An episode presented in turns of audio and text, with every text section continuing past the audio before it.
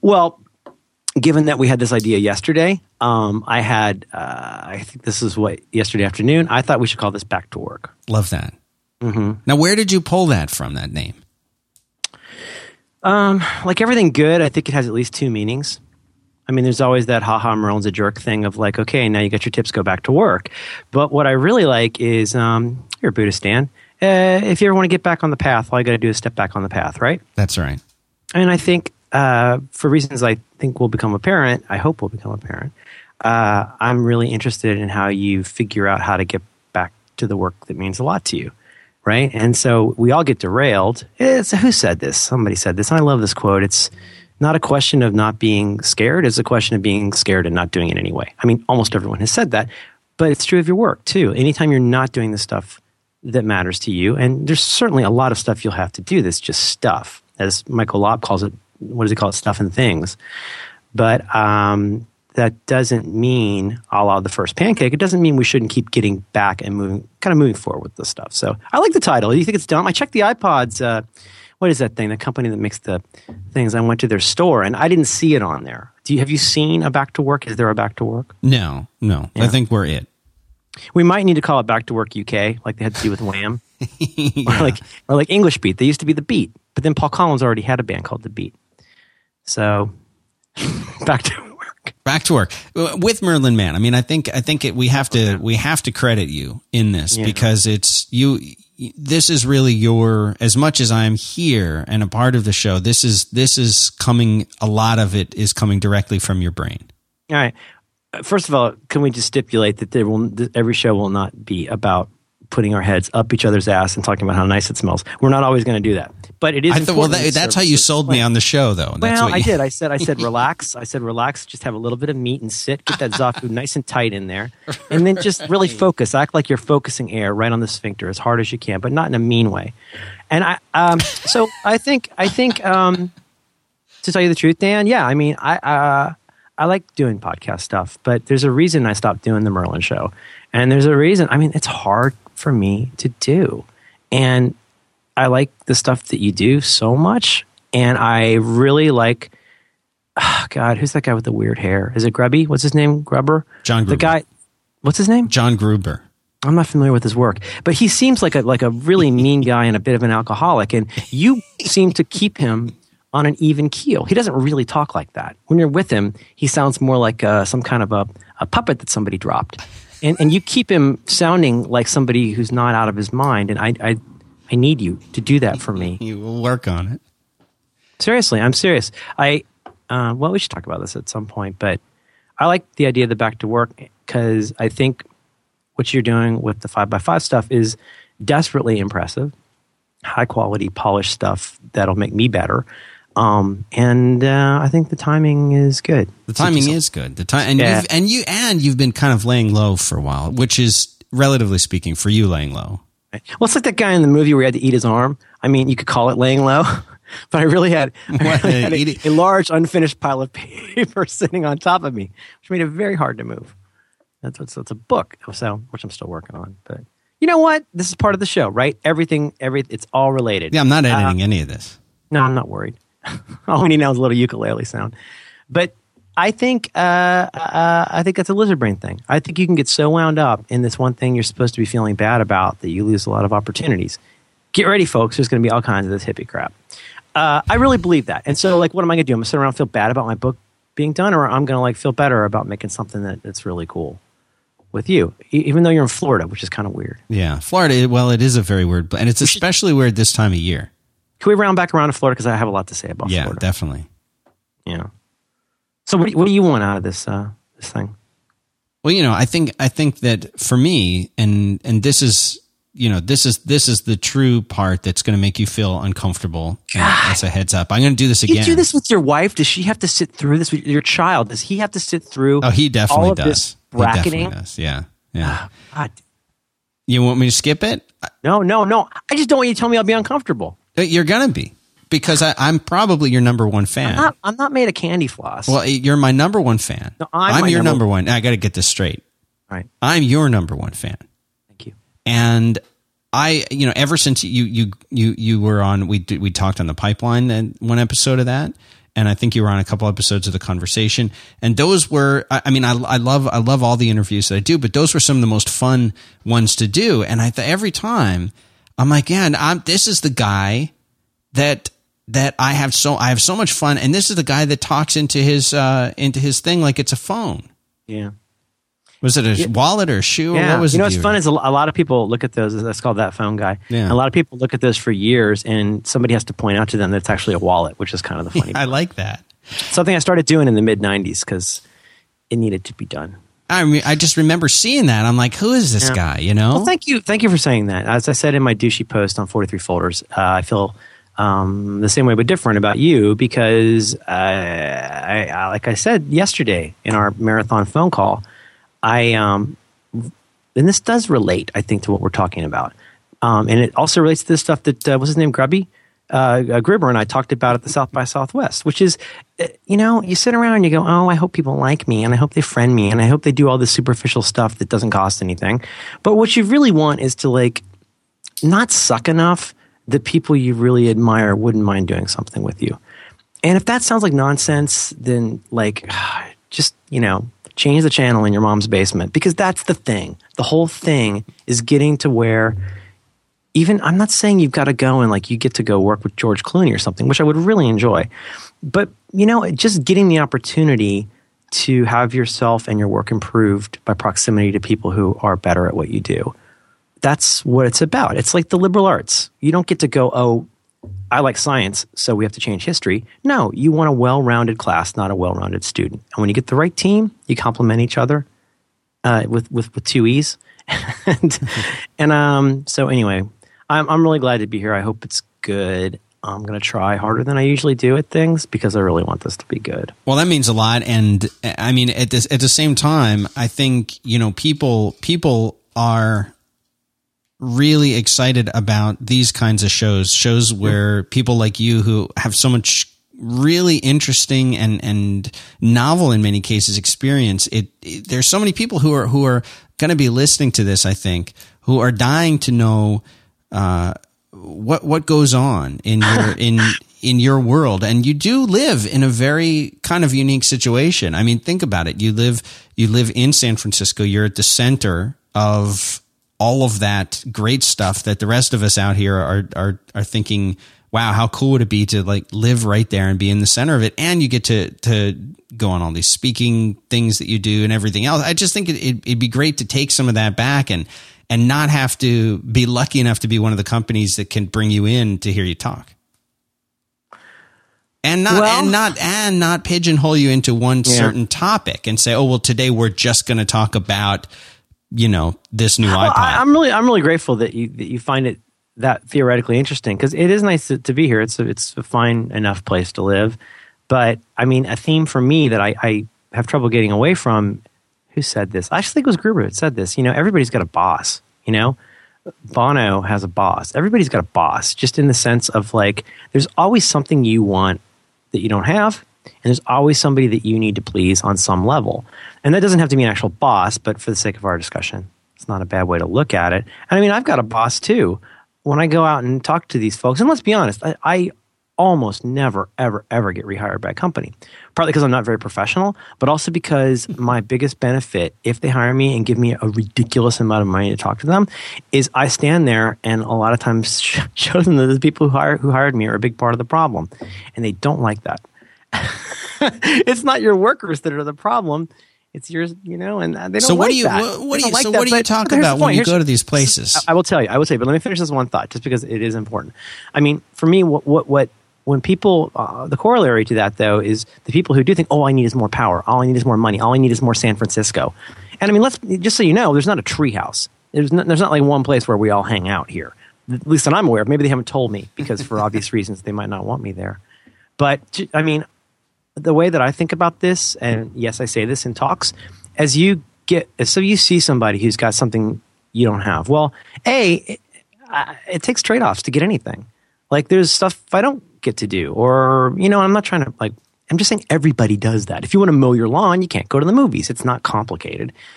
But at the same time, the higher up you move, or the more you get more responsibility or more cool anything, the more interesting people you begin to disappoint all you do is increase the number of people who will generally be bummed that you're not doing something else. And, and uh, there's going to be a bunch of people out there who goes, that's the stupidest thing I've ever heard in my life. Go ask the CEO of your company. Do you think the CEO of your company just gets to sit around and like blow balloons all day and like do bong hits? No, he or she is heavily indebted to stakeholders that include a board that's very demanding, right? It's it's just I think this gets directly to the theme of what I hope we get to talk about a lot, which is barriers. Um, and I don't know. I mean, actually, I have a story about that. about barriers. Yeah, that's a story about why I called you yesterday. All right, so so tell. So for those who who don't know, and tell actually only only you and I know, uh, because this is this is the story that happened. I told you after we did the pipeline interview I said, shame on you for not doing You Look Nice Today more. And then you explained how, you know, it really is a, a, a production. There's a lot of editing. It involves three people. So there's a lot of moving parts. And I, I, just said, you know, the world needs, I think, more of you on a podcast. Let's do a show. Let's do a new Merlin Mann show. And yeah, well, you know, I don't know. I got this going on. I'm writing a book. And so we kind of, you know, but I, that was almost a year. That was darn near a year ago because I've been doing this for about a year. It'll be like a year. And then I week. didn't even answer your very nice email about just being on your show, like a total jerk. I didn't even answer your email. Right. You would not answer the email, and then you then I you would say, "I'm sorry, I dropped the ball. I didn't answer email. I don't really do email very. You know, I'm so busy right now. So let's be on. I'll be on your next show, and then the show would day would come and go, and you'd say, I'd say, okay, well, you know, like we were supposed to record today at one. Where were you? And oh, I thought it, you meant Pacific time. So yep. we didn't do it again. And I was just feeling, I said, you know, this guy's just too busy. We're never going to, we're never going to do it, but that's okay. I did have these couple great episodes with them. They were really fun to do. The, the download counts on those episodes were off the charts. You know what? When he, when he wants to do something, he'll, he'll call me. So then the, uh, yesterday, I guess, or the day before, I forget there, uh, I, I was, no, I was, it was, it was yesterday. It was, it was yesterday. yesterday. I was in the, morning. I was yeah. in the kitchen and I was, uh, checking the email on the, on the laptop in there and this email came in from you, and I read it. And I looked up and I said to my wife, I said, the email I've been waiting for for a year has finally come. You know, you're not Buddhists aren't supposed to lie. That's you not a lie. Right? That's what I said. Yeah. And well, and two she, lies, you know. And she so. no, and she didn't know. She didn't know what I was talking about. And I told her, and she's wow, that's awesome. And the email was basically you emailing me saying, "Let's let's do a show." Is the chat room lighting up with people going, "What is this show about?" Apart from Dan and Merlin complimenting each other? Oh, well, that really is all the show is going to be. No, they're not. They're they're people are, are saying uh, that they like you look nice today. They're yeah. they're calling you Mister Inbox Zero. Good good nice things. And they're saying but no, they don't care. Here's here's the nut of it. They say though. they don't it, care. They're just happy that you're here. I'm gonna I'm gonna shut down your, your compliments because it's starting to give me a, a I think in uh, medic, medicine it's called an erection. The the, the I told you it would make you feel uncomfortable. Yeah, but here's the thing: I'm not going to curse. Like I'm not going to curse on this show. That's right. So, yeah, it's got to go somewhere. Um, and that's my blood blood flow. So uh, I'm just going to tell you, I uh, uh, I there's this guy I like a lot who is I don't love this word, but he was a, he's a deceased guy uh, who, when he was living, was a writing coach, and not a writing coach in the sense of blah blah something something right every day. Like he this guy named uh, his name was Donald uh, Murray, Don Murray, and he was actually a coach. He was a coach of reporters and journalists, but perhaps more importantly, he was a meta coach. He taught people how to be writing teachers, which sounds recursive, but it's really not because his whole thesis was that we teach writing poorly by trying to teach this backwards process. Or to quote him, uh, it's like trying to infer a pig from a sausage. And instead, you have to have this real certain amount of ridiculous, unnecessary, stupid, unwarranted, undeserved courage about just diving into the middle of wherever you are. His thesis being that writing is a constant process of looking forward and back at the same time. You're never really just revising it's not one iteration from draft to publishing. It's it's hundreds and hundreds of iterations. And once you accept that, if that doesn't make sense, go write. Okay, sorry, that's the way this works. Once you start writing and you really, really, really write, you will go, yes, this explains this. This is what you do. And I, I, he's been so inspirational for me, and not just in that like go buy a poster of a boat kind of way, but in making me say like, you know, uh, you know, I can I can really do this. And there's so much about what he had to say that I just find really inspiring. And as I mentioned right before we went on, um, I, I, I, I don't know if these numbers really stack up, but because I, I, haven't gotten to this point in writing as a as a thing. But he says that when you get good at writing, when you go pro, you can think of it as a pie graph. There's a, there's a certain amount of time on what you might call pre-writing. There's a certain amount of time you might call you know drafting, and another amount of time which is revising. Again, there's a lot of iteration and overflow. But he says once you get really good at writing, the amount of time you spend like typing the draft might be five percent, which sounds crazy, right? Because you watch movies where people type and that's writing, right? But what he says is once you get good enough at it, there's a lot of sort of thinking and percolating. Again, great to work on multiple projects just to let your brain do its thing.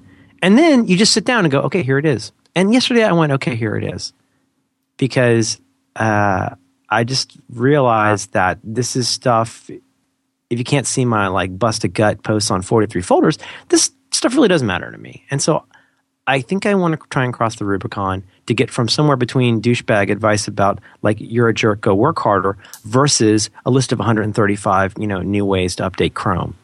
Somewhere in between there is a sweet spot, and the struggle that we have with finding that sweet spot in our work is the same struggle that we'll probably have making this show appeal to everybody, which it which it won't. Does that make any sense? It does. But I mean, it that's almost. why I called you, and that's why we were both so excited about it. We were like, we don't even know what this is going to be, but let's do this because I think it'll be good. I mean, after this one episode, it'll be good. Well, I think I think a big part of it though is that is that you talk about things like the creative process, you talk about things like inspiration, and I think those are the kinds of topics that people, regardless of what their field is, whether they're building web pages, whether they're a designer, whether they're you know whether they're writing uh, briefs every day where you draw that kind of inspiration from and and how you how you get to work how you actually go through that creative process to create something. Because it's actually pretty easy to to feel inspired to create something but it's very hard to actually do it for a lot of people for most people i would say Mm-hmm. Yeah, it's funny. Like when I finally got treated for ADD, I would be. I told my doctor, like, "Oh yeah, I used to drink a lot of coffee and do this and do that." And he said, "Well, you know, when you're doing that, excuse me, you're. I'm going to paraphrase this. Sorry, Tom, but you you are really emulating the effects of successful normalcy or med- medication when you do that, right? When you drink a lot of coffee." Not, it doesn't feel that different from taking Adderall or Ritalin or whatever Cetera or whatever Peter Cetera, whatever that medicine is called. You know, I, I started taking Peter Cetera because my doctor told me it was hard to say. He was sorry. I think it's called Strattera. But uh, the point being that you know you're just getting all of the superficial effects without any of the actual change, and this is what happens in what I consider this culture of sort of buying berets. You get that little dopamine shot of having made something, even though you haven't really made anything because the actual making of stuff ends up being a fairly tedious process, a tedious, lonely, non beret wearing process. And I'm not saying that in a mean way. I hope I'm saying that in a hopeful way because as hard as it is to get, and I'm not talking about me here, I'm talking about real people who make stuff. As hard as it is to get great at making stuff over and over again, there is something oddly freeing about saying, well, there, no, there's, there is not a genie and there is not a muse and yes, it will take you more than four hours a week, and you can't do it in a hammock. You're going to have to actually get up early and work. No one in India will do this for you. You're going to have to, that's a subtle reference. But you're going to have to go out and really, really work on this stuff uh, if it matters to you. And if it doesn't matter to you, then a beret will be fine. Um, but to get to the nut of this, if I may, um, so this is what really finally made me actually say, "Here, Dan, now." Um, and uh, I was I was drinking uh, which I don't usually do. Uh, but I, I, was with a guy who liked to drink, and so a friend of mine who actually uh, happens to be a client, and uh, we were talking about what we're both really interested in and fascinated by, which is um, one thing, which is culture, right? What is it that makes some environments um, such a petri dish for great stuff? And what is it that makes people run want to like run away from the petri dish like stealing office supplies and like you know peeing in somebody's desk? What is it? What makes that difference? What is it? And, and can you change it right? And, and in time i found myself moving more toward this position as we had more drinks more, more toward this position of saying well you know it kind of doesn't really matter what other people do given that ultimately you're the one who's got to be the animus. If you're the one who's actually going to have to go ship right? And my sense was great guy. He kept moving further toward, yeah, but this person does this and that person does that, and I need this to do that. And I found myself saying, well, okay, but what? what are you going to do as a result of that? Do you just give up? Do you just spend all of your time trying to fix what these other people are doing wrong? And to get to the nut of the nut, apparently I'm told by, by the security guards who removed me from the room that, that it ended with me basically yelling over and over, What couldn't you ship? What couldn't you ship? What couldn't you ship? And then he go, well, uh, that's what I heard anyway. You know, something, something, blah blah, ginger. And I go, oh, that's a really good point. Uh, so, mm, eh, oh, mm, so what couldn't you ship? And uh, you know, he'd been drinking too, so maybe it was just hard. But the funny part was, I think it was good for both of us because I, I think it was a really, really hard question to answer. And if we really, really are honest with ourselves, there's not really that much stuff we can't ship because of other people, right? And so, to me, that's what I want to talk about here. Why not, not why didn't you ship, but what couldn't you ship? And then, and, and you know what I mean by that, right, Dan? I think so. What was your answer to him? I didn't have an answer yeah. because the answer, the answer was, I mean, I think what I was trying to browbeat him with, and I, I'm prepared to be wrong, but what I was trying to browbeat him with is back to your original question, right? Uh, I use, always use that jokey phrase, boiling the ocean. Well, that's what it is. Like, when are you ever going to get enough change in other people to satisfy you? When are you ever going to get enough of exactly how you need it to be to make one thing? Well, you know, that is always going to be there. You're always going to find some reason to not run today. You're always going to find some reason to eat crap from a machine today. You're always going to find a reason for everything. To quote that wonderful uh, Renoir film, Rules of the Game, something along the lines of uh, the trouble in life is that every man has his reasons. Everybody's got their reasons. And the thing that separates the people who make cool stuff from the people who don't make cool stuff is not where they live in San Francisco. And it's not whether they have a cool system. It's whether they made it. That's it. That's it. End of story. Did you make it or didn't you make it? And so what I hope we can do here is talk to some friends of mine, some of whose some of whom you're you folks are familiar with, and many of whom you're not, and talk about how they shipped. I told you an anecdote yesterday about a friend of mine with a beard that some people know, and a turning point in his life where he had to carry T-shirts in a box around Scotland. Right. And I want to talk to him about that. I want to talk to my friend with the beard, who actually apparently lived in the woods of Vermont for a while, who who uh, talk about how his career changed when he had to carry T-shirts around Scotland. Uh, I got a really nice email from uh, another friend of mine yesterday who's making a really cool, funny show about a hospital with kids. and I want to talk to him about he go how he goes from just being this guy in Boston to like being a guy that makes a thing that delights people and how many things you've got to not do to go do that thing. If we could get him, I'd love to get Louis C.K. on here. I don't think that's going to happen, but do you know his deal? Do you know what his deal no. is? His deal is they give him, I want to say 300 grand per episode, which is not a lot of money for a TV episode. And he has reportedly 100% control. This is a guy who threw out his entire act a few years ago and started over. I think he's one of the funniest comics. He's a comics comic, a very funny guy. He threw out all of his materials and then decided to write a completely new from scratch show every year, which would be a little bit like Picasso going, I'm going to go burn all the blue period ones because now I'm going to do this other thing. I want to talk to those people, not just comics, not just troubadours, but I want to talk to people who do ship. And then I want everybody out there who thinks they need to live in San Francisco to do something cool to realize that we've all had to carry our own box of t shirts around Scotland. And the only thing that's stopping you from doing that on some level, not on every level, you don't get to push a button and have a TV show tomorrow. But neither did those folks. They had to do a bunch of stuff and then not do even more stuff to make it happen. So I'm going to stop talking now. But that's why I did it, Dan, because I want people to think about what they couldn't ship because of whatever, because of their pen, because all they have is iPhone 4, um, because they're really curious about how this whole Android Verizon thing is going to shake out. What couldn't you ship? But in a way, that almost sounds like you're just talking about the the regular human mental process of procrastination or making excuses. Yes, I think procrastination is yeah, but that's kind of like going, you know, well, I almost made a poop joke. I'm not gonna do that on here. Um, it's procrastination is a, is a is an effect, not a cause. Um, in my opinion, procrastination. What's the cause? What's the cause of procrastination? Yeah. Really? Yeah. Um, this is the hippiest thing I'll say on here today.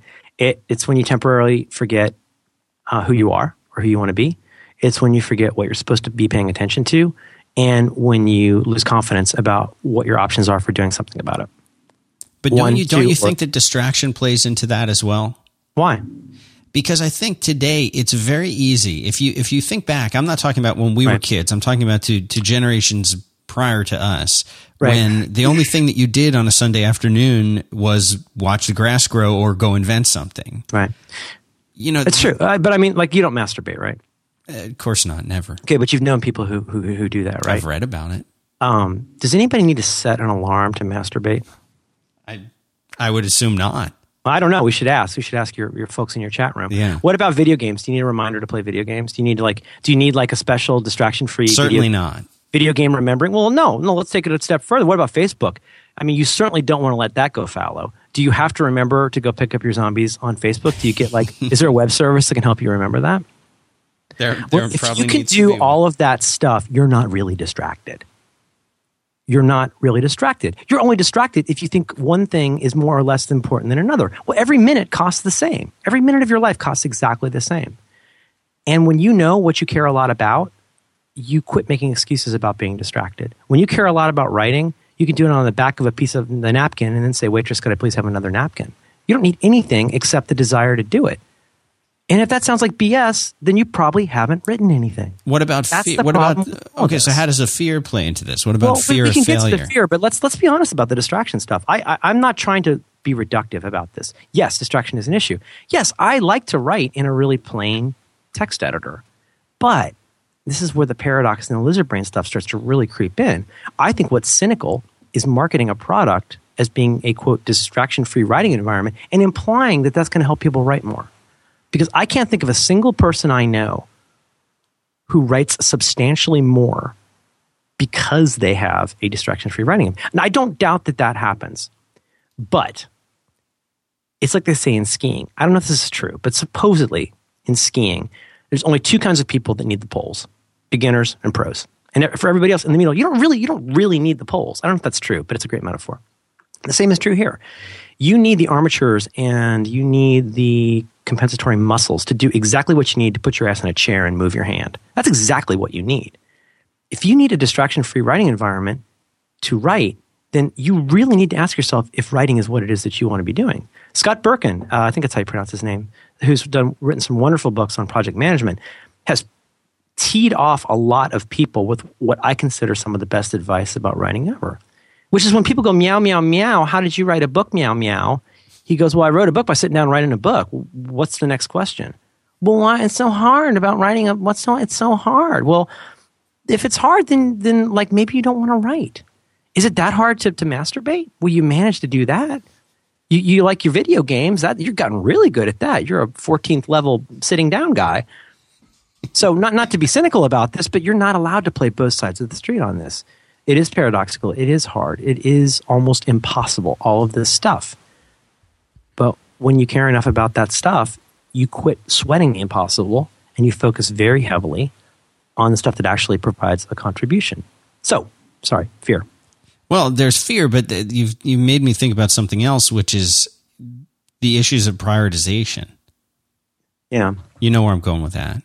How? Sure, sure. sure. So, so what's the answer there? There's a lot of people who have obligations, who have things that that that make it difficult for them to set aside the time. Maybe when they say it's hard, maybe what they mean is it's it's hard to find time to prioritize what feels like work, even if it's enjoyable, over these chores that I have to do, over these dishes that are in the sink. Ob- obligations, pre-existing obligations, right? Yeah, yeah. Uh, your son, not to get personal, is just a little bit older than my daughter. I think we've talked think about so. this. Yeah. yeah. So he goes to the playground, right? Yeah. If he gets in the head with a swing and is bleeding, do you have time to deal with that? Uh, you make time, right? Well, I don't know. You should yeah. check your list. Yeah. Right? Check yeah. your list. You, no, prioritize. That's what you should do, right? You should say, hang on, Joel, like sit there. Don't, don't, don't, hang on. Daddy's busy. and you pull out a list and you, you check it, and his screaming is certainly not helping.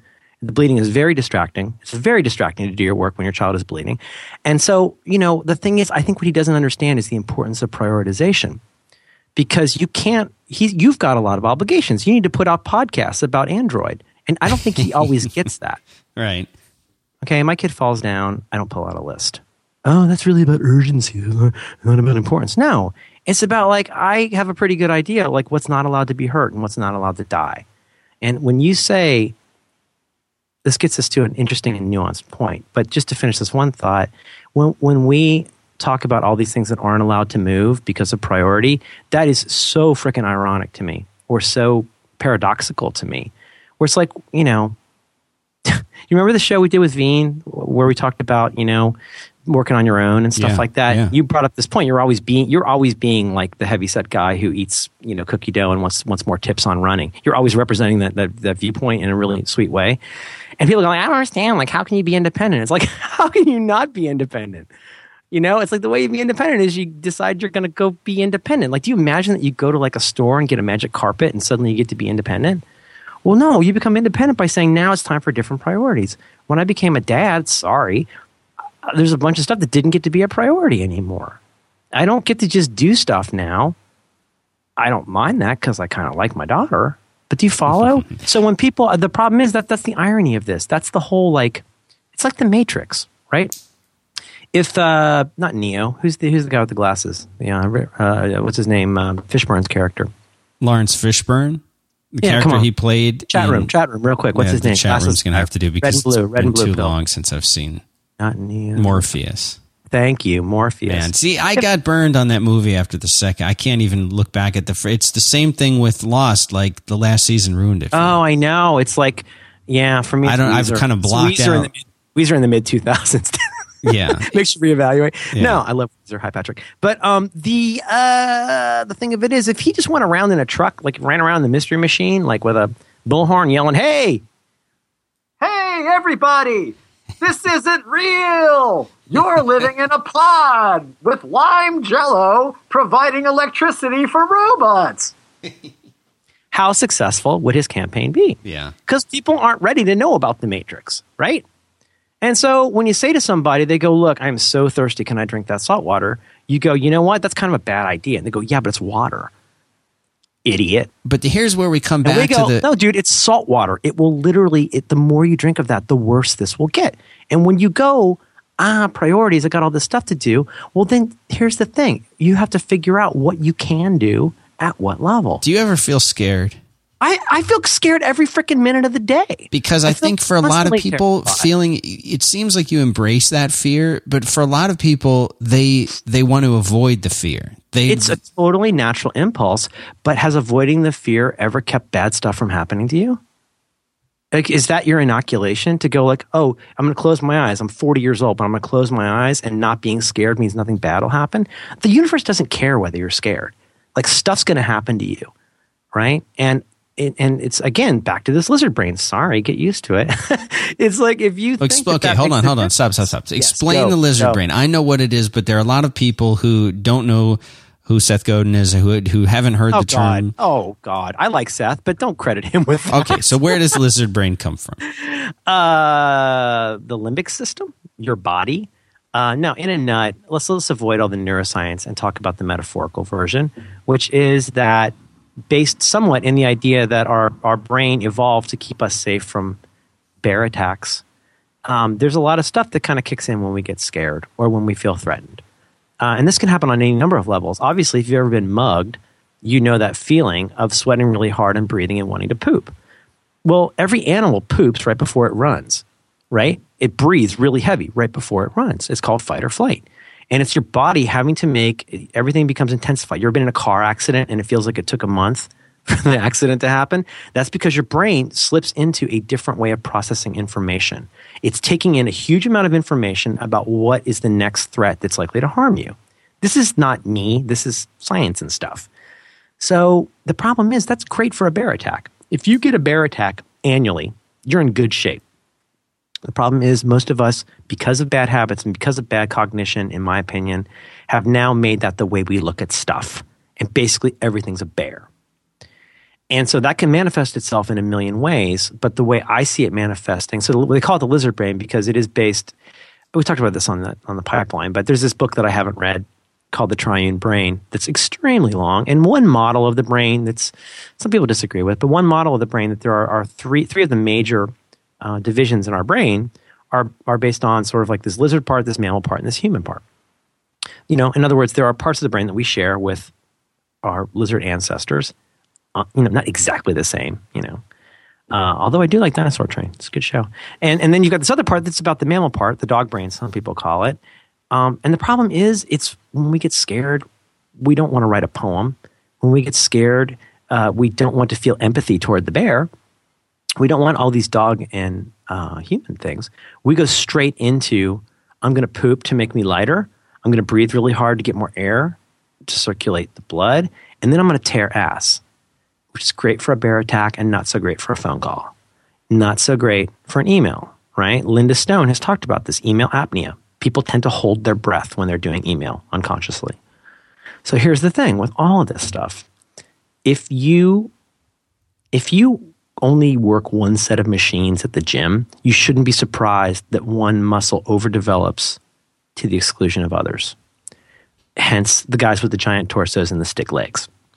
Right? And if you only work the muscle that says being scared keeps me alive, not only are you going to like lose the chance to do a lot of cool stuff, and not only are you going to strengthen the habit that is probably most damaging, um, you're also going to develop, uh, in my opinion, a new kind of cognition that looks for information related to bear attacks rather than looking at the number of times that there were no bears there at all. And to me, that's a habit. It's like running, it's like any of that stuff. It's like you just go out and do it. And like I said, it doesn't mean don't be scared. And let me just be super clear about this. And you, you play this angle in, in a way that I think is actually really instructive, Dan, and useful of like, well, what about me? I'm a guy with a mortgage and stuff. And it's like, well, yeah. So, you know what? Don't buy a book about working four hours a week. That's not a smart idea. That's your lizard brain going, there's a genie for this. Well, there's not. But you know what? There is. Even if you are working 60 hours a week, can you take half an hour a week to update your resume? Could you take 15 minutes a week to read a magazine from a trade that's not your own? Could you spend 45 minutes a week installing Rails with Dan's tutorial and picking up enough Rails to have a new skill? The answer is not, I'm going to sit here and just be scared and that becomes a consolation. I think the answer is, how do I run straight into that crap storm, let it cover me with crap, but not stop me from running? So I don't know if that makes any sense to somebody with a mortgage except to say that we all have limitations and we all have to shed stuff to do that. So maybe you don't get to get drunk with your buddies at, at, Hooters for, you know, every week. Maybe you don't get to go to a professional sporting event. you you shed that and you go, well, you know, I'm going to have to go work this muscle I don't like working to get good at this. You know, that what do they call the adductor, the taint machine? You know, hurts your taint like you've been roller skating. Like that's the machine. You don't want to do that machine, but that's the machine you need your muscles are fine, Johnny. Sit down and work the taint. I don't know if that makes any sense, Dan. I speak in metaphors, and that's that's bad. You're sort of like the you know Dr. Phil has all those uh, slogans. You're like the Dr. Phil of uh, of this space. I think I know exactly one thing about Dr. Phil. Exactly one thing, and that is when his show first came out. They had one, you know, commercial for it that I guess Oprah paid for out of pocket that ran constantly. And all I remember is this one part where he goes, You're going to need a doctor tonight. That's all I know. Everything I know about Dr. Phil is him, him looking like somebody just hit him with a sock full of pennies going, You're going to need a doctor tonight.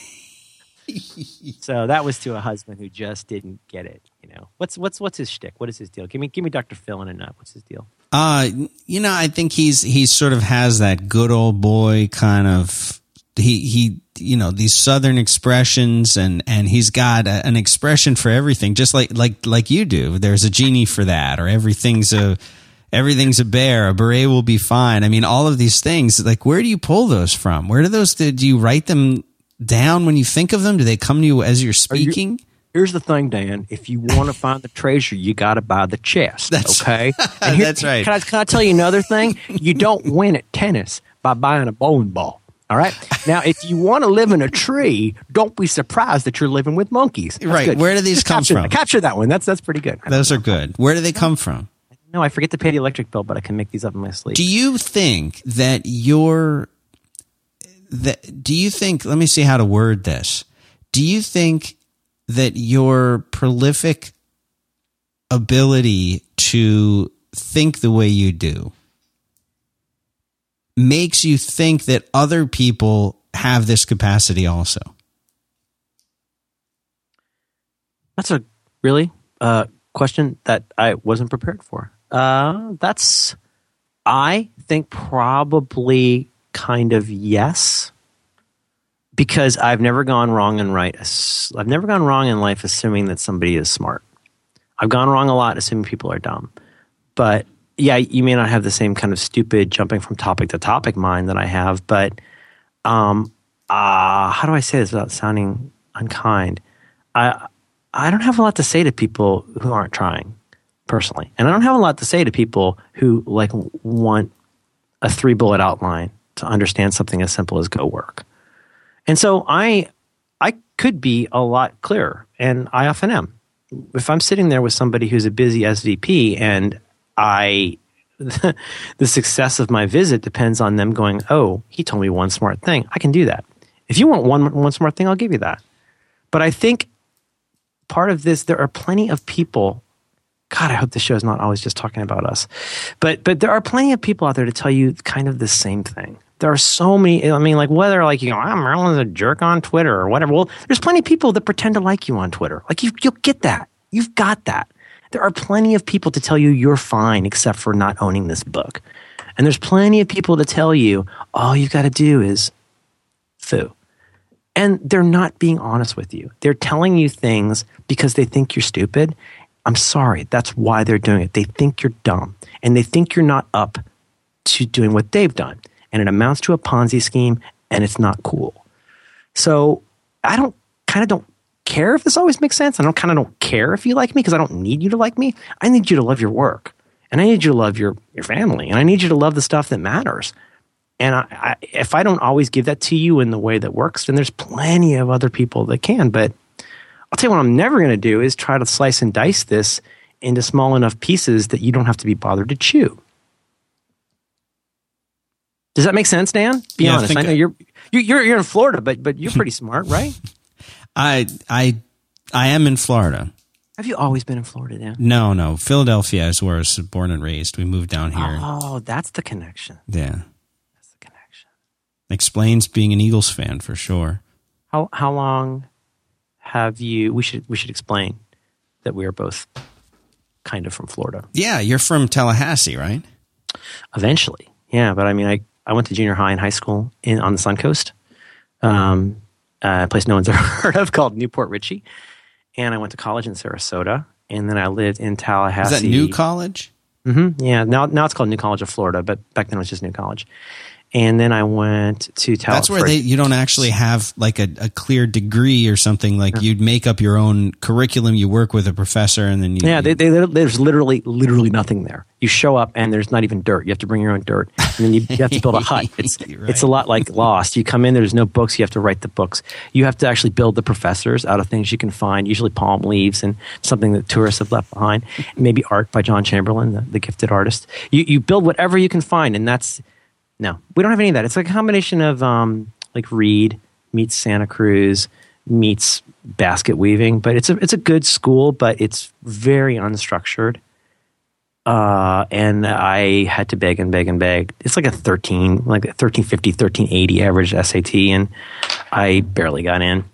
Um, but it was it was an amazing experience because to this point, uh, no professor there doesn't get paid if you screw up nobody really cares if you do the work. Like they don't. If you cheat, like bad on you. But like that's okay. I got plenty of other people to pay attention to who are good at this and care.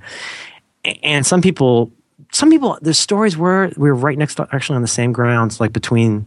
This is so metaphorical for the school. We were between the grounds of uh, the Ringling brothers, uh, John Ringling's house and Charles Ringling's house, and on the other side was the airport. And people would apparently there's a story of at least one person who never made it from the airport when they found out there were no school colors and no no athletics, they just turned back around. I guess they called their mom on the Wall Street, you know, portable phone and said, "Fly me home." But it, what was neat for me was again, it's a liberal arts school. That's all it is. Um, you uh, have to. Oh, I'm not just telling you this because it is kind of germane. Uh, eh, you got to go make up your own curriculum in some ways. You have a sponsor. You have serial evaluations. So goes, oh, that's you don't have grades. Like, no, I get a four page evaluation on how much my work sucked. I'd rather have the rather have the C plus. Thanks. Um, and then you do a thesis uh, that you have to defend to a baccalaureate committee, independent study, blah blah. But it's a place where I could go in, and in my first semester, organize a uh, seven week seminar on reading every novel by Kurt Vonnegut. And then he took us out to breakfast when he came and spoke on campus, which was one of the best mornings ever. That's an experience you're not going to get at a giant school. Kurt yeah. Vonnegut taking you out to breakfast and signing with a butthole in your copy of Slaughterhouse Five is pretty great. Um, so I'm sorry I derailed us again. Uh, yeah, Florida. So, so how, what age did you start in Florida? Uh, like early teens. Oh God, it was tough. It really was tough. I went back to Philly a lot during that time when I first moved here. I'd go back, and then and then less and less as I got older. It's been tough li- uh, living down there, especially yeah. South Florida. I mean, that's South Florida is its own thing. They say the further south you go in the Florida, in Florida, the more like New York it becomes. That's true. Tallahassee. I mean, I was like what, twenty miles from where James Brown was born. Like we, we were right just south of the Georgia border. I don't know. I mean, what's? I mean, I, I know I'm, I'm being reductive about this. I, when I was a kid, Dan, Texas was always the crazy state. It was Texas where you know they where they you know whatever you know make people into uh, sitz baths and baths or like make them make them out of lamp or have you know bones in their house or something. Ted, you know Ed Gein kind of stuff. Yeah. But it seems like Florida really has taken the mantle of crazy away from Texas. Well, I think I think the further away you get from the coastlines, and and and certainly the closer you get to Georgia, that's true. Hi, Georgia. Uh, I don't know. If we, we had, if we had any listeners there, gone now. Yeah, yeah. Well, I'm not gonna say anything. Um, it is funny though, because Florida, Florida. It's funny how that has affected both of us. Not necessarily bad ways, but it, you know, the environment that you come up in uh, has uh, obviously such a long-lasting effect on how you think and see things. You know. So you went to high school. You went to junior high and high school. Yeah, I just don't think that I could ever live in a like I've visited San Francisco and I love it and it, it, it really does feel and maybe this changes when you're when you're living there. Maybe this changes when you're there every single day. Maybe it doesn't. But I always feel like it's like an electric place. Like you you really feel like stuff is is going on and the the average person in San Francisco who who who doesn't even work in technology, you know, you get a sense that they they know something and you know what I'm saying? Just walking yeah. around that place, like you walk around that yeah. place, and like the it's homeless feels, guy, it feels who's, challenging. It feels kind of challenging. The homeless guy who, who's who you feel you know a, a, little nervous around has more Twitter followers than you do. um, that could be true in some instances. Um, I mean, you know, I, I, like the fact that that we're always going to probably just see this slightly differently. I think that's that's instructive and useful. Uh, a phrase I'll be using a lot probably. but you know, I mean, what's funny to me is to to, to the to the Florida-ish point. Um, I, I just think it's really interesting what what you grow up thinking is normal and what you grow up believing is your horizon. Mm. You know what I mean? Sort yeah. of. I don't know if that makes any sense, but I, I don't. I don't. I don't mean to at this point, seriously, honestly, I don't mean to like diss on Florida because a huge part of this was that I was just a, a slacker. But it's funny because I think about being a kid in San Francisco or Oakland or anywhere around here, and it's like you got BART, you got this train that like runs really late where you can just go places. And how about you? So you've always lived in the shadow of the mouse? No, well, no. We lived in South Florida, and then uh, I went up here to, to Central Florida for school, and then we moved out to North Carolina for a while. And, and by the way, just for the record, we're we're, we're we are moving. Huh? Yeah, we're moving away. I we don't have a destination that we can talk about yet. I'll tell you after understood, the show. Understood. I'll understood. tell you. I'll did tell you, after. Did you go? To, where'd you go? UCS or uh, UCF? FIU? UCF. UCF. Okay. Yeah. Sorry, UCF. Yeah. Huh. Go Knights. is that is that Knights? That's the Knights as in like uh, armor and armor and uh, jousting. Yeah. Yeah. I, I, like the idea of a team with a collective noun. Would just be the the the, the UCF Knight be a collective. Yeah, you know what I mean? Yeah, I like uh, like the Blaze or something. Yeah, they didn't do that. No, that's a little abstract. I just think it's funny because I've talked about this before, but I um. Well, so anyway, to finish that thought though, in San Francisco, and like not, I don't know if everybody utilizes this, but we've got streetcars that take you around, and I mean, so if we wanted to go to Vinyl Fever in Tampa, which is where we always bought our records, and um, or, you know, we'd have to go get in a car and drive for like 45 minutes, yeah, which is kind of cool because it had a certain intentionality to it. No, every, everything right? is a car. Everything is a car ride. Everything is twenty minutes. Yeah. Everything is twenty minutes in a car. You go. You know, you want to go to the to the to the Target. Twenty minutes in a car, and those are the kinds of destinations that I have now. They're not the vinyl Depot or whatever you, you said. they're uh, they're Target and Home Depot and Whole Foods, and all of them are twenty plus minutes in a car. it's funny you should say that because you know that phrase NIMBY, you know, not in my backyard. Yeah. Um, uh, one of the wonderfully, just ridiculously, hilariously I mean, hypocritical things. I mean, there's there's to me there's two levels of, of hypocrisy. There's a level of hypocrisy where you're just kind of like being honest and doing stuff, and there's another where you're like genuinely browbeating people about something and then doing it a thousand times worse than everybody else. San Francisco is constantly lecturing everyone about all of these issues. San Francisco is, I guess, on autonomy uh, is just constantly going, hey, everybody does it wrong. You know, San Francisco is like having a TiVo. Like you never have to see anything you don't want to see in San Francisco, because basically the squirrelier you are, the more somebody wants you to be mayor, right? That's great. I think you you represent the earless people who like to wear fake ears while they drive a tiny car and pick up their dry cleaning really well. Also, you love cats, and that's like a thing. And then you get a subgroup, and then you have splintering, and some people want a slightly larger car but with dogs, and that's a thing. And then that's a group, and pretty soon you're changing policy about schools because of that. Not that that's a bad thing, but the problem is, like in San Francisco, um, we're really into this whole like, oh, you can't you can't build Uh, your filthy crate and barrel in such a precious place as this corner.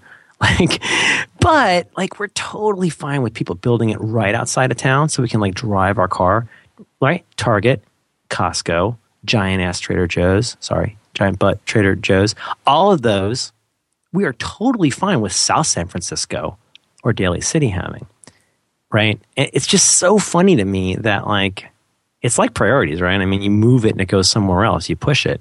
But I, I hear you. Like, and, and, the other thing with you, like when we go and visit our family who actually lives near Sarasota, it feels like before we get anywhere near, there's like three stages. There's the stage of like getting getting out of your subdivision, right? Right. There's the phase of like then driving, driving, driving, driving, and then there's the phase of like it's almost like in Lunar Lander, the Atari game, like where you got to like then you've got to like ease your way into where you will spend money, and that's like an that's like a landing procedure. But it, you don't just go grab milk at the bodega, that's like that's an hour, right? If you want to go to Target and buy a lamp, that's an hour. Yeah. Yeah. Yeah, it's just it's this different philosophy, I think. Like people who live in the city, they all they they have in many many cases, many people, especially if it's a, if it's a nice city with a fresh, you know, market and all that stuff. Like you the idea of doing what we do here, which is like completely load up the back of our, you know, SUVs and minivans and whatever with the food and supplies that we need to, you know, rough it in the suburbs for the, the, the next week. It's almost like, you know, if you were going camping, you're going to sit down and carefully say, these are the things I need to bring. This is what I need for the tent. We're going to need to start a fire somehow. Scarcity, but scarcity, right? It's only what can fit in your pack. Right. right. And, and, and in this case, it's, only what can fit in you know in one trip in the back of your uh, in your trunk but you're very careful well you know on wednesday we're going to have such and such for dinner so i need to make sure that I have all of this stuff now. I think that's so weird. I don't think it's that weird. I mean, well, in the city, in a, you just you walk out of your apartment door, you take ten steps, and you buy. Eh, yeah, we'll get the meat. We live here. in the suburbs. We live in the far western part of San Francisco, which is very uncool, very unhip. But I, I, yeah, I, th- I think. But don't right. you have an office in downtown too? No, I have an office right near my house. Oh. But but um, to your point, I forget where I read this. I want to say Harper's, but there was a wonderful article a few years ago that seemed really sane about an issue that's frequently not dealt with in a sane way. But this person's thesis, as I recall, was that it's a chicken and the egg problem. You start with a big house in the suburbs, or you start with a big car, and there's a weird uh, level of recursion. Okay, remember back in the day, you weren't always a Mac guy, right? You used to be a Windows guy or a, a Unix guy. I've well, I've been a Mac guy as far as uh, since day one. I started on an Apple, but I mean, I've certainly had Windows. But do you remember? Do you remember 92, 90, Remember 92, 93, whenever Word, I guess, 7 came out, yeah. it, and it installed like 30 extensions. And like it became very clear that as the processing power and amount of RAM went up, software developers are going to respond by making more and more kind of processor costly stuff. Until now, I mean, like opening Photoshop takes 10 minutes. I'd rather open Acorn. Right. Big ups for flying meat. Uh, by the way, seriously, Acorn, great app. Uh, but uh, better than that Pixelmator one. You know, I never got the HUD thing. I never got my head around the HUD thing. It's a beautiful app. I bought it, paid for it, like all this stuff. But I, um, and but this guy's thesis was you get your giant ass house, giant butt house, and and and what do you do? Okay, so now you've got like a nine bedroom house. You got this McMansion. So what do you do? Well, you got to put stuff in it, right? All right, and plus, you know, well, Tyler's going to be starting soccer next year, so we're going to need something to put, you know, the cleats in. Right. And so you buy this huge car. Do you see what I'm saying? You see where I'm going with this? Yep. And pretty soon now you need the, the sub you need the sub zero freezer because you know got all that meat. And I, I, I think that's kind of true. I, I, I used to date a woman whose dad lived on a boat, and it was so interesting to think about how he ran his life. Um, there's, another, there's a community, a really cool community near here where a lot of people live on houseboats. I think it's, it's actually where Alan Watts lived, uh, as you'll know his work. Um, drank a lot apparently, but but people have bikes there. People have a little bike with a little basket because they don't. If they took the six pound box of uh, tortilla chips from Costco into their boat, a they couldn't get in the boat, and b it would probably sink. Do you know what I'm saying? Yeah. So they have to make they have to make changes. They Yeah. have constraints that are by choice that they have to, Yeah, to decide yeah. what they want to do. Yeah, eh, but you know, you also you're onto something else. This is really dull and off topic, but I mean, I think what you're experiencing is very endemic to Florida and very endemic to post World War II industrial culture, which is that we we kept moving west, or we just kept moving out in concentric circles. Tallahassee, terrific example. There was an area in Tallahassee that was really the sticks when I moved there in 1991, and that's uh, is where they built all this new development, right? Because it was cheap. But then what happens? You build a bunch of hundred and fifty thousand dollar houses, and what do you get? You get a Publix, Right. right? Oh, well, no, there's a Publix with a light. Oh, I don't know about you, Dan, but where my mom lives, a pub- Publix with a light is a really big deal. You're talking So you about the to- light behind the sign. No, no, no. A Publix with a Publix with a with a you can make a left turn. You get a Oh, green arrow. with a light, a stoplight at it. don't don't don't don't stoplights become important in Florida? Oh yeah. A left turn? Are you kidding me? Off of something like you know A1A or whatever? Like it's hard. You got to Yeah. do this crazy stuff. And so what happens? Then people come and they use that Publix, and then they go, "Hey, you know, this is kind of a cool neighborhood." And pretty soon, that's not the frontier anymore, and people got to keep moving. And you put that on top of the fact that Publix is a grocery store. Yeah, People, every- people in the chat room were that. asking uh, what, what. Publix Oh, is. sorry, sorry. Hey, do they still have Winn Dixie? Is that still a thing? Yeah, but they're not doing well. Nobody wants to go there. It was like the filthy barefoot crying baby store. yes. Yeah. Like I had to go there one Thanksgiving morning to buy some ingredient that my wife needed, and the Publix wasn't open yet, and it was like Ah, It's like rats and sad people. It was really bad. It was rough, and you could tell I wasn't the only one that was in there, kind of on unfamiliar turf. You know, there were you other. look like you look like Margaret Dumont, like Yes. with your long gloves, walking Yes. through there, going, "Oh my!" yeah, and people were sort of like you could like you'd look at the other person who normally doesn't go there, and you just have this look between the two of you, like you yeah. know, To make to make that you look nice today noise. Ew. yeah, um, uh, Uh, we're running out of time. yeah. Well, this is about it. Constraint, Dan. Didn't we say constraint? We said we're going to try. So so so let's let's close on something vaguely related to the show. okay. I'm, you know, I'm fine. Rat holes don't bother me at all. I, I have a record that's strong. But what do we what do we want to do with this? What do we want to do next? Let's tell the kids. Well, yeah, I mean, this was this is the first episode, and we and and you we we had an uh, an an orchestrated tweet yesterday. We both tweeted at the same time, and we asked people to tune in and said, "Let's you know, we don't really know what this is yet either. We know we want to do a show. We know kind of the themes that we're going to be talking about, but." uh, it, it is very much, I think, an exploration. And I don't, I, you know, with a lot of the shows that I do here, I know what to expect. And I think the audience kind of knows what to expect. And I think what to expect with this show is uh, Merlin's going to be here. I'll, I'll be here and we'll be talking about the kinds of things that, that are interesting to us. And Yeah. I, I think that's, that's enough of a parameter. That's enough of a constraint. Plus we'll do it in an hour.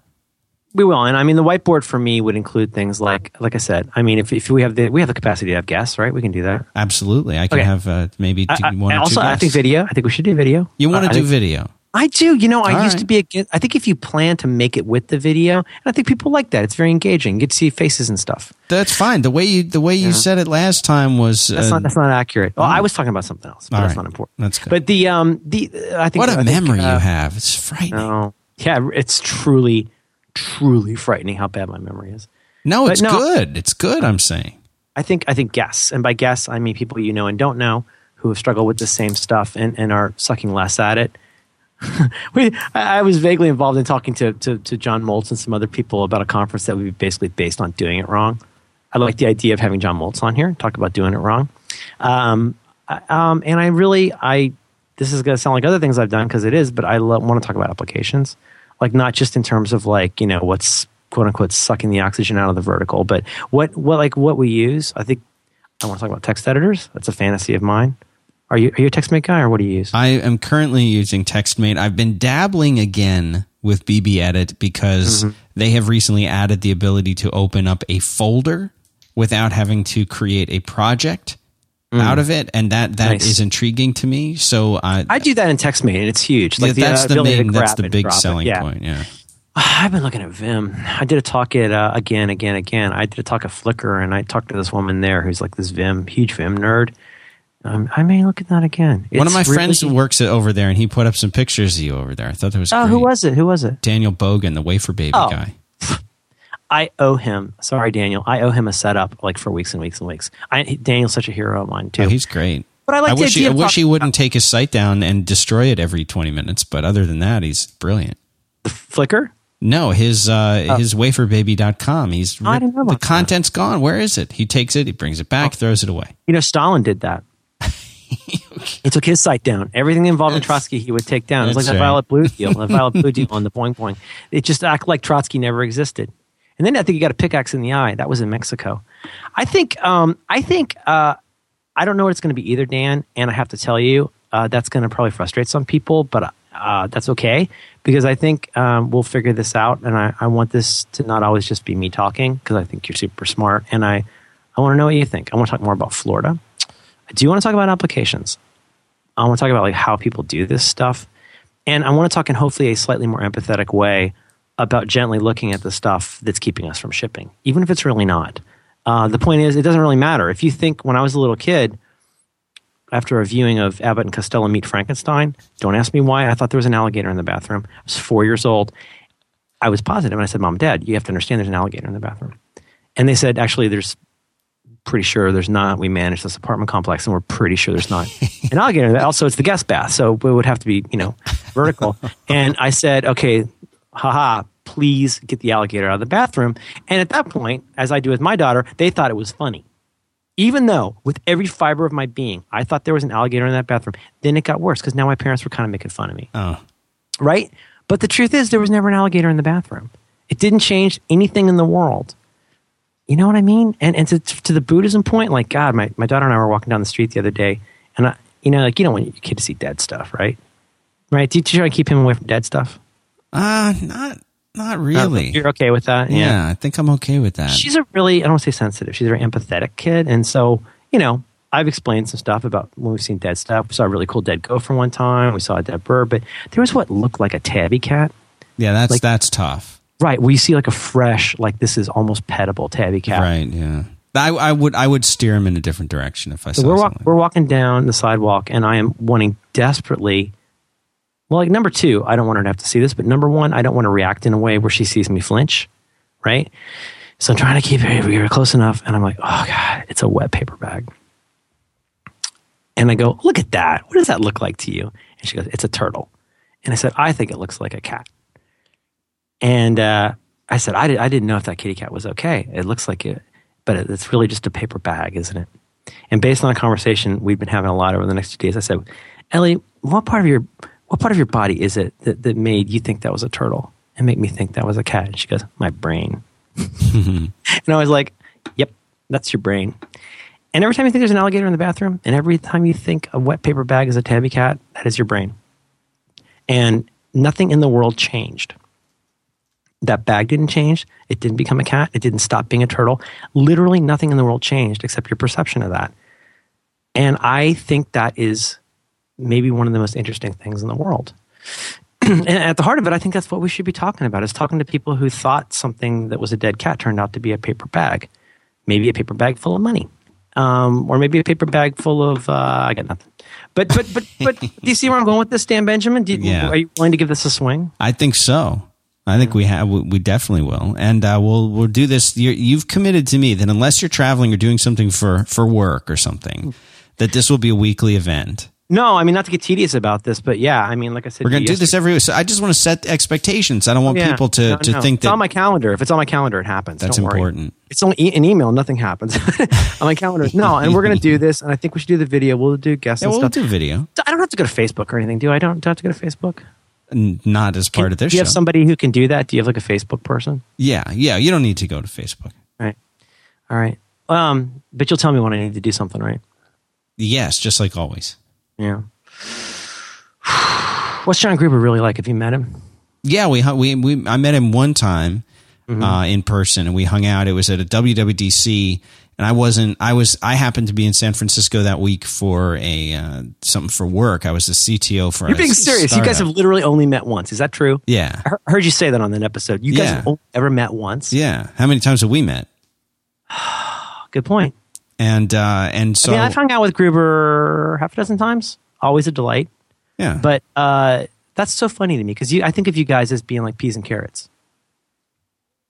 no, it's. I only talked to him on the show. Yeah, that's how it is for me in podcasts. Everybody thinks all these podcast douches like live in a in a like a live in a treehouse, and it's like, no, I've I've hardly met anybody I've ever done a podcast with. I think I was saying this uh, to you off the air the, yesterday or something, uh, or maybe it was before that. That like John and I talked way more before we started doing the show, and now that we do the show, we anytime we any anytime we get close to a, a good conversation, he'll one of us will stop it and he'll say, "Oh yeah, we better save this for the show." Well, let me just say to you, Benjamin, that we have not in the past gotten to talk as much as I was I would like. So I'm looking. This will be great, yeah, because in this case, this will be Yeah. way more talking than we've gotten to do. And and can I close? Uh, well, I don't want to tell you it's your show, but No, like, you, it's your show. Let's close it your way. You know what, Dan? Don't. It sickens me. Stop that. But you know what I would say, and I, I hardly ever say this because I'm supposed to be a jerk on the internet. But I would actually, uh, if you can collect it, I don't have to read every one of them personally. But um, I would like to know what people would like this show to do, especially if you're super smart. Um, I would love to know, like, yeah, what- only only if you have, yeah, something something. you know, I uh, said this the what are the day, qualifications? Here's the thing, Dan. Like God doesn't sweat atheism. If God exists, then He doesn't sweat. Athe- he doesn't exist, then He's got a lot to worry about. If you're smart, that won't bug you. If you're you're also going to bug you if you're not smart, and then I'm not worried. So how do you how do you want people to how do you want what people to do think? this? What do you think is good? I don't believe in that survey, retweet this kind of crap. But uh, Do you know, want? you're, I know you're you're a big you- fan of email. You want a lot of email to come to you. Yeah, I love that. That's that's. No, it's not. It's not that. It, uh, save it. I, I, I just if you do want to like follow the stuff on the Twitter, I hope you share that. And if there are themes, if there are questions, if there are any of that stuff, because like we said, this is not we're not sandbagging. We literally made this up yesterday, and I have stuff I care a lot about. You have stuff you care about, but uh, we could have a letters thing, like you know, people tell us what you want, or a theme, or like talk about this kind of application. Like, how great would that be? If That we would be great. A show on like what uh, are there FTP apps other than Transmit? Apparently, but you know what I mean. Like we could talk about different kinds of stuff. I love your stuff about every time you put out a new tutorial for a new rev of OS 10. I always find myself sitting there like it, what the user user local is that where you is that, Yeah, is that your- yeah, yeah. like user local. That's like I didn't even know about that until your stuff. I've used you as an example of like how bad I am at the terminal. I just literally copy and paste lines from your page. I think that stuff. I think talking about the original life hacks ish stuff that Danny talked about, Yeah, yeah. Mm, things like secret scripts. I will share with you. I've checked.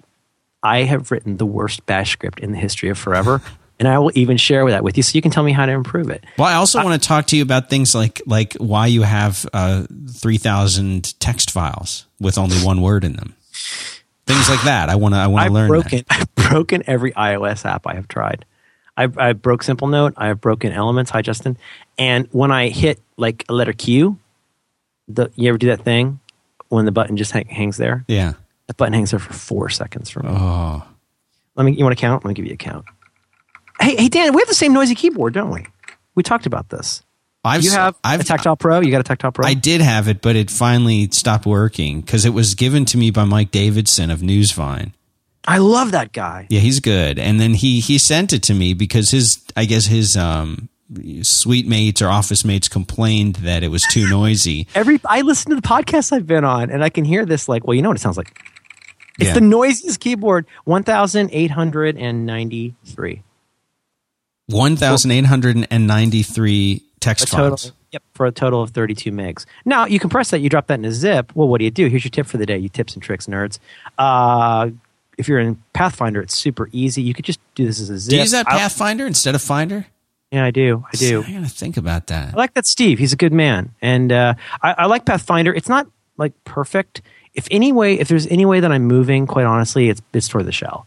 I mean, there's a lot of stuff that I'm increasingly jumping into the shell for. But what's nice about Path Finder is, uh, and I, my profile's all screwed up since I got my new computer, but basically any window that you're in, you, you guys know the trick. I know you know this, Dan, but you know the trick. For example, uh, if you can drag a folder, like you type CD space and you drop a folder, right? You just it, drop it right into terminal. Yeah. it'll put it in and, the path. Or do you know the corollary? Sure, you know this. Uh, open space period.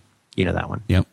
Okay, not a lot of people know that. If you're in the terminal and you hit open space period. It will it will cause the whatever path you're in in the terminal window that you've CD'd into to be the main Finder window. Finally, at, at, at minute seventy one, just as we're eleven minutes late, we get to the practical stuff. But but um, for myself, it is funny. I learned this I think from just hearing Veen talk about it and watching him work. Is that it's funny in the same way that what I mean. This is going to sound crazy, but there's some stuff I do in TextMate, a huge amount of stuff I do in TextMate.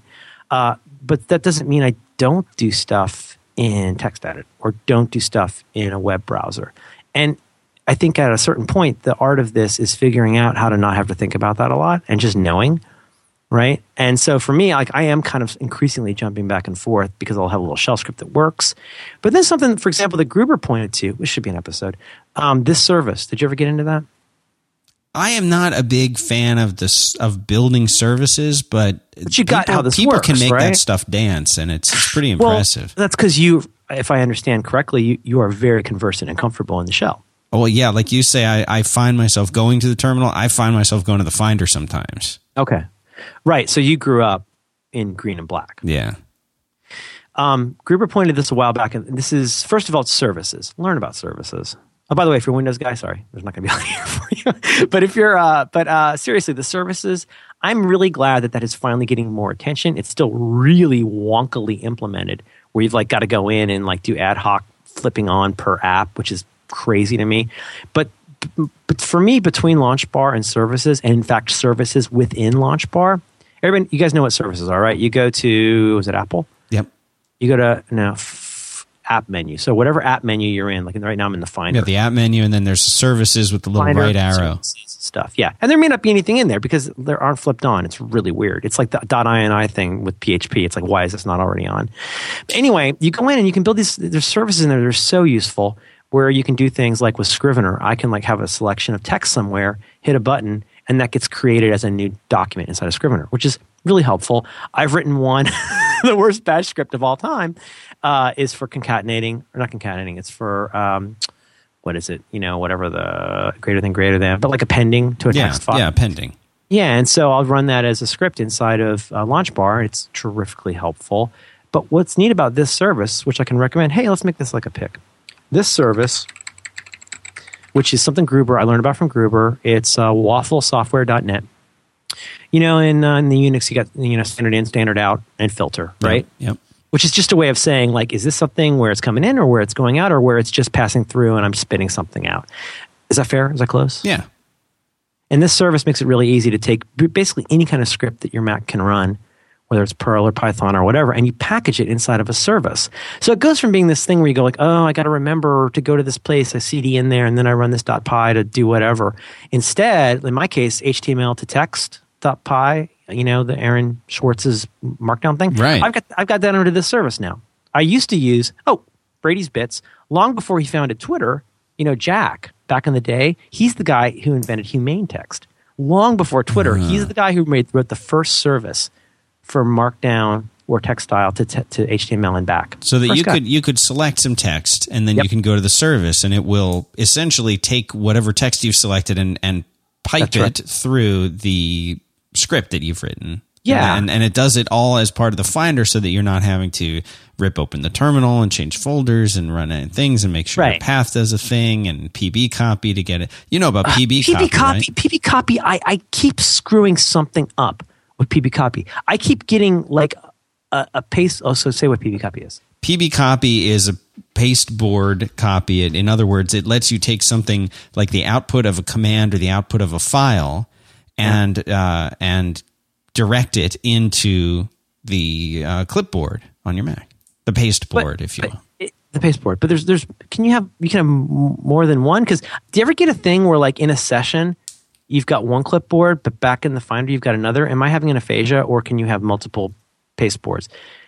Is that possible? You I mean, you uh, can setting with, apart, apart from apart from multiple clipboards, I, I know what that means. Like in, in, but I'm saying like what is in when you hit Command V, you get one thing in the terminal versus you hit, get another thing in like the Finder. I Have you think ever LaunchBar allows if you're using. I heard you mention that you had LaunchBar. I think LaunchBar can do multiple clipboards. Or No, no, that's Not I'm saying. that? It's, it's not that. No, It's it's, that. probably just I, me. Then I don't know. Maybe Um, maybe there's a feature I don't know about that I need to you know. I'll tell you what's great uh, for the, the, the what do you call it? P board? What's it called? PB PB paste. It's it, that is super helpful inside of TextMate. If you're Yeah. ever building TextMate bundles, it's it's just huge. But okay, so anyway, this service, all you got to do if you found a great script and you, you're not a total nerd and you don't want to have to go to the Finder, it's a nice ramp in because it's just super fast. And just in general, I would say look at the services because. Um, well, if, among other things, like like everybody from David Allen to you know anybody who's used Unix will say, the more that you're using the keyboard rather than the mouse, the faster you're going to get. How is this germane to our stuff? Uh, it's removing friction. Don't you think? Yeah, definitely. It's getting you focused. I mean, it's the reason that I'm looking at Vim right now. The whole purpose of Vim. I mean, Vim and Vim and Emacs are like such different ways of seeing the world. And in Vim, I, as I understand VI, uh, shout out to Arnold Robbins, who has no idea who I am. The um, you want to keep your hands on the home row. Every, almost everything happens on the home row. Yeah. You never even want to like. For me, I'm I I do the Emacs key bindings. Like I'm super into like Command Shift Arrow for like selecting left. You know about that, right? You know that. Yeah.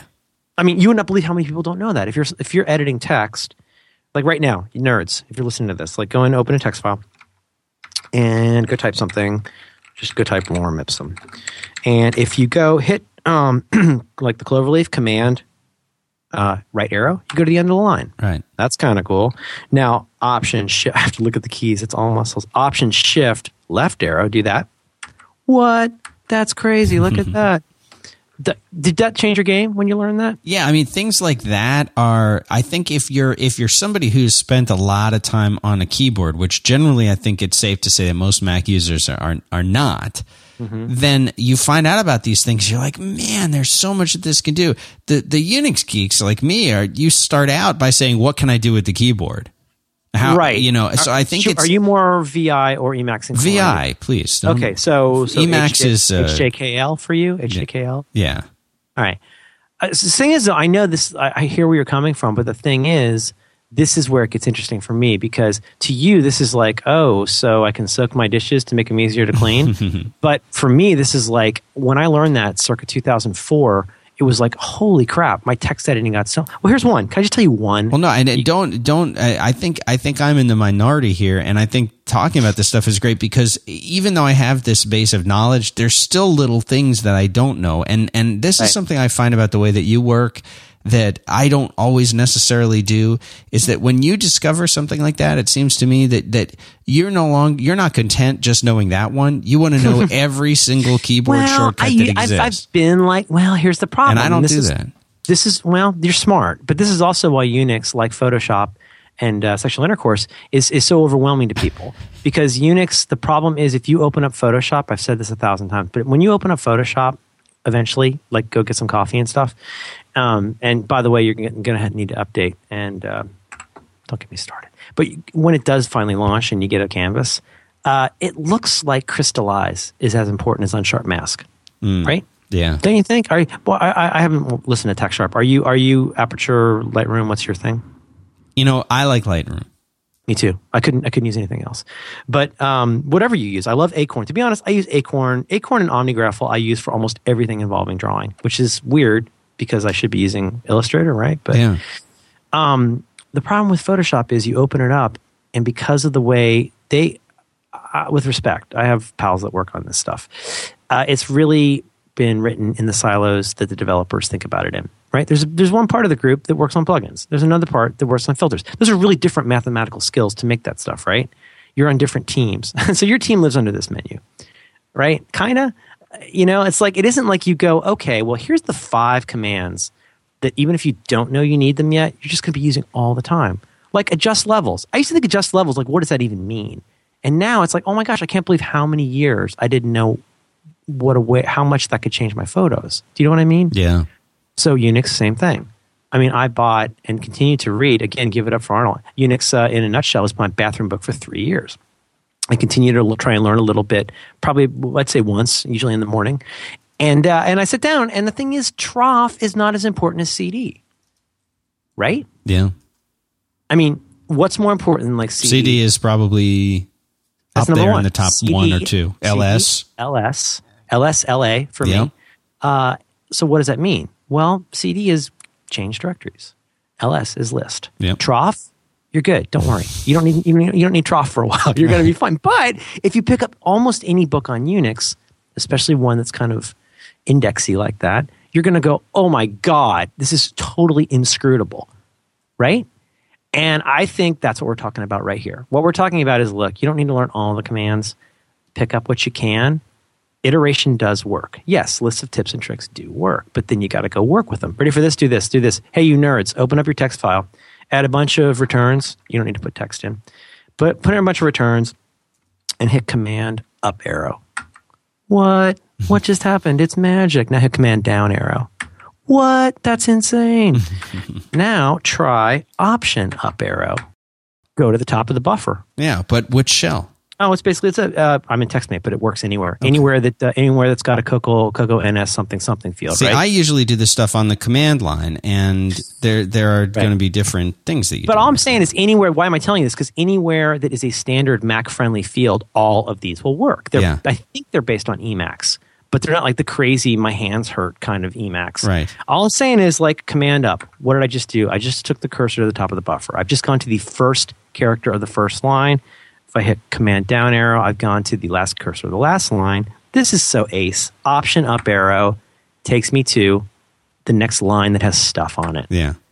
These And are all really great. These are all really great things. But he, but at the end of the day, these things are the kinds of things that you almost need to learn by wh- when like if you sit down and try to remember these, you won't get them. But it's it's when you're using them. I almost feel like you need to watch somebody doing I it. I totally agree. You know I what I totally mean? agree. Like if you Well, sit down I, with I the- don't mean to derail with this little tips and tricks crap, except to say that seriously, at least for me, all I can say is what I know. And when I learned this, it was like somebody took the boxing gloves off my hand because I oh, type Oh, yeah. all day long. All I do is type and type and type. Yeah. And the ability to go, let me just remember this.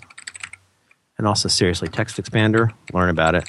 Um, I create a long thing. Oh, this is okay. So, Command Shift right arrow, select the entire line. I mean, anyway, I know, I know. All you guys are sitting there going, "Sir, I've been doing this since 1972." But every day, Dan Benjamin. Before I lived in Florida, I lived in Cincinnati, Ohio. And when the uh, Million Dollar Movie ran kind of short, they would have a canned segment where it was like questions to the you know general manager of the station. And there's this line that I will never, ever, ever forget where the lady says to him, uh, writing, reading a letter, like, I don't understand. Why do you keep showing the Flintstones? The Flintstones is a, at that point, five year old show. Who watches the Flintstones? Everybody's seen the Flintstones. I keep seeing the same episodes. I get it. The ribs made the car fall over. Move on. And the guy goes, You know, every day somebody is born who has never seen the Flintstones. And I thought about that and I went, Oh my God, it is so self involved to sit there and go, Phil, seen it. Because you know what? A- like a lot of people haven't seen it, jerk. And like the fact that, that like you know that, well, first of all, do you really, really know it? Like, are you, do you really know it like in the way you know you should rotate your tires or are you actually like using it? Because in my experience, these are the incre- incremental things that make it make a difference. And you know, can I just say one other shout out, Dan? Um, because and I want your opinion on the Vim stuff because I, I I really want to give that a throw. But where did I read about this? Oh, we've also we've got to do an episode on my new favorite blogs. Brett Ter Brett. Isn't it weird when you don't know how to really say things because you only ever read it? Brett Terpstra. Yeah. I read him a hundred times a day, but I don't know how to say his name. Not only made my second favorite TextMate bundle of all time, the Blogsmith uh, blogging insane multi markdown life saving um, bundle. I don't think it's called that. It might be shorter. But Brett also just did that awesome fork of um, notational velocity called NV Alt. Uh, go to Brett Terpstra, Google it, B R E T T T E R P S T R A. And we'll put And I- these we'll put these in the show notes. Too. Oh, you'll do that? Do you have, Yeah, a, you a monkey for that? Who, who does that? Is that you? Who does It's that? usually- I'm the monkey. Yeah. Yeah, usually it depends. I, I try to keep up with it during the show, but I've got a little bookmarklet that I can give you that'll let you add them Hmm. uh, to the CMS as we're as we're here. CMS Expression Engine? No, it's a custom Rails thing. Of course. By the way, I did Playground. I don't know if you know. I sold that. I sold it. No way. I Yeah. love that site. That was Expression Engine. Oh man, you handled the taxonomy on that really well. That's a hard problem to solve. That was tough. Brett, Un- under most underappreciated site on the internet. oh, it's a terrific site. I've I bought stuff for my kids through there. My, my- Yeah. well, the kids I know about that being the one. Uh, Brett's site is terrific. Brett is a super smart guy. I highly recommend brettterpstra.com. Why am I telling you this? I believe it was Brett who is frequently will do links to stuff about VI. I think it was he who pointed to something really cool called two-faced Roman thing Janus. And Janus is where these two nerds whose names escape me have basically put together an easy ramp up for anybody who wants to learn VI, especially people who are thinking about, you know, I love TextMate, but it's been a while. And looking at basically replicating a lot of the functionality that we've come to love. Um, no, no disrespect, Alan. I love, but but Janus basically makes it really easy. It's a package that gives you a version of MacVim plus some very cool plugins, including this tree plugin that emulates the project view. Um, almost all of the audience could be forgiven for thinking they're having a stroke, and then I'm saying words that don't make sense. But for those of you who use TextMate and have gone, mm, have a look at this. Really, anybody who's thought about doing VI. Now, why care about VI? Because if, if you've ever watched, whether it's VI or Emacs, which if you don't know are the two, when you say the two predominant text editors, um, yeah, on the for on the command line. on the command line. Um, watching Ken Case do Emacs, uh, watching Danny O'Brien do VI, it's you get it's like. Do you guys remember the first time you saw Quicksilver and you went, "Oh, that'll change my life"? Yeah, yeah. Uh, I mean, 43 folders became a thing in part. Sure, the David Allen stuff, but really, the Quicksilver, I, without too much immodesty, I really think it helped a lot of people to learn about Quicksilver. That's a lot like this. In VI, like, give me an example of VI where you do the multiples. Like, you do a yank thing and then a multiple paste. Like, what's an example of that? Well, I mean, if you're, let's say you're doing a config file in an Apache uh, thing, and you want to grab the entire virtual config file and drop it somewhere else. Or, like, the thing I just learned in TextMate, there must be a way to do this in Vim. I, I just learned this after years. Uh, select anything in TextMate. Yeah. double click, whatever, hit Command E, uh, replace that with something else, select it and type Command E, and then Control Command F replaces each instance of that in the document. So it, it sends whatever you first selected is the equivalent of it's find and replace, but with like a couple, three clicks. Do you have something like that? Like select this thing here, you hit Command I or whatever. This word replace is that a, is that an S thing? Is that like an S? Yeah, this gets into the the more advanced stuff, but you can Yeah, you can right. Different show. Different show. you can get into like regular expressions in, in, in Vim, and I mean, there's there's tons and tons and tons of stuff, and most of it I didn't know actually, and I learned when I did the voiceover for a uh, a PeepCode on Vim. Uh, so yeah, there's there's a lot. Right, there's so I- much I'll- you can won't do. too But you know what? We have to wrap. Now we're 30 minutes over. We told people that we are going to keep it under an hour, and our first show we're we're 30, 30 minutes over. It's called, it's called managing expectations, uh, and I'm gonna. I hopefully will not help you ruin that. Anyway, go check that out. Check him out. Uh, uh, I got a bunch of sites I'd love to talk about, Dan, that have really, I think, helped make the Mac improvement and life hack space way less douchey than it's been in the last few years.